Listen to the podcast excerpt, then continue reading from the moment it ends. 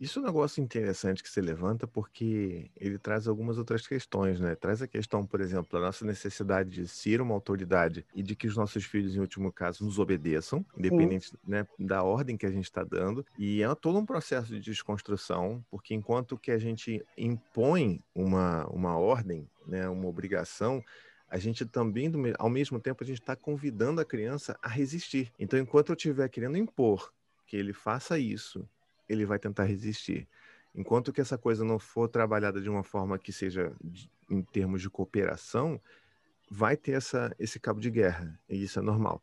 Aí, depende, dependendo das, da, da, personalidade do pai, da criança, isso pode até ser intensificado, mas de uma certa forma vai existir essa resistência. Mas o que eu sugeriria é que se ele percebe, é, e a criança muito já percebeu isso, né, que o limite, na verdade, é quando ele estoura e quando ele grita, é você entender que você não precisa chegar nesse ponto. Você pode assegurar aquele limite antes de você ter esgotado toda a sua paciência. E como é que eu falo para você fazer isso? Na primeira vez que aconteceu, ó, quando você fala, vamos sair do banho, você já pode começar a desligar. Então, tá, ó, deu aqui, avisou com antecedência lá, ó, faltam cinco minutos, uhum. tá bom? Uhum. Tá acabando o banho, tá bom, ó, filho, acabou o banho, tá bom? Deve estar super divertido aí, na é verdade? Então, mas olha, acabou o banho aqui, acabou o horário, tá? Então vou desligar aqui a água, toma aqui, sua, você quer uma ajuda para sair do banho?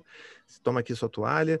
Então, a gente às vezes a gente fala demais com os nossos filhos e age menos, sabe? Então, às vezes é importante a gente tentar agir um pouco mais e falar assim, ó, então aqui, ó, pô, desliguei a, luz, a água aqui, toma aqui, vem cá, quer que eu te ajude a enxugar o cabelo? Como é que vai fazer? Não sei o quê. Então, quando a gente já vai logo fazer, ao invés de ficar falando, vamos botar que assim, a gente reduz a probabilidade de ter que estourar lá na frente para ele fazer, sabe? Para a criança, inclusive, isso é um bom sinal para que ela entenda que o limite ela pode e deve acontecer antes do pai estourar, porque para uhum. criança isso também não é bom, sabe? Ela, ela não gosta de ver o pai gritando, estourando. Ninguém, nenhuma criança gosta de ver. Então é bom quando a gente tenta travar antes, sabe? Tentar criar essas coisas e já agir e não falar muito.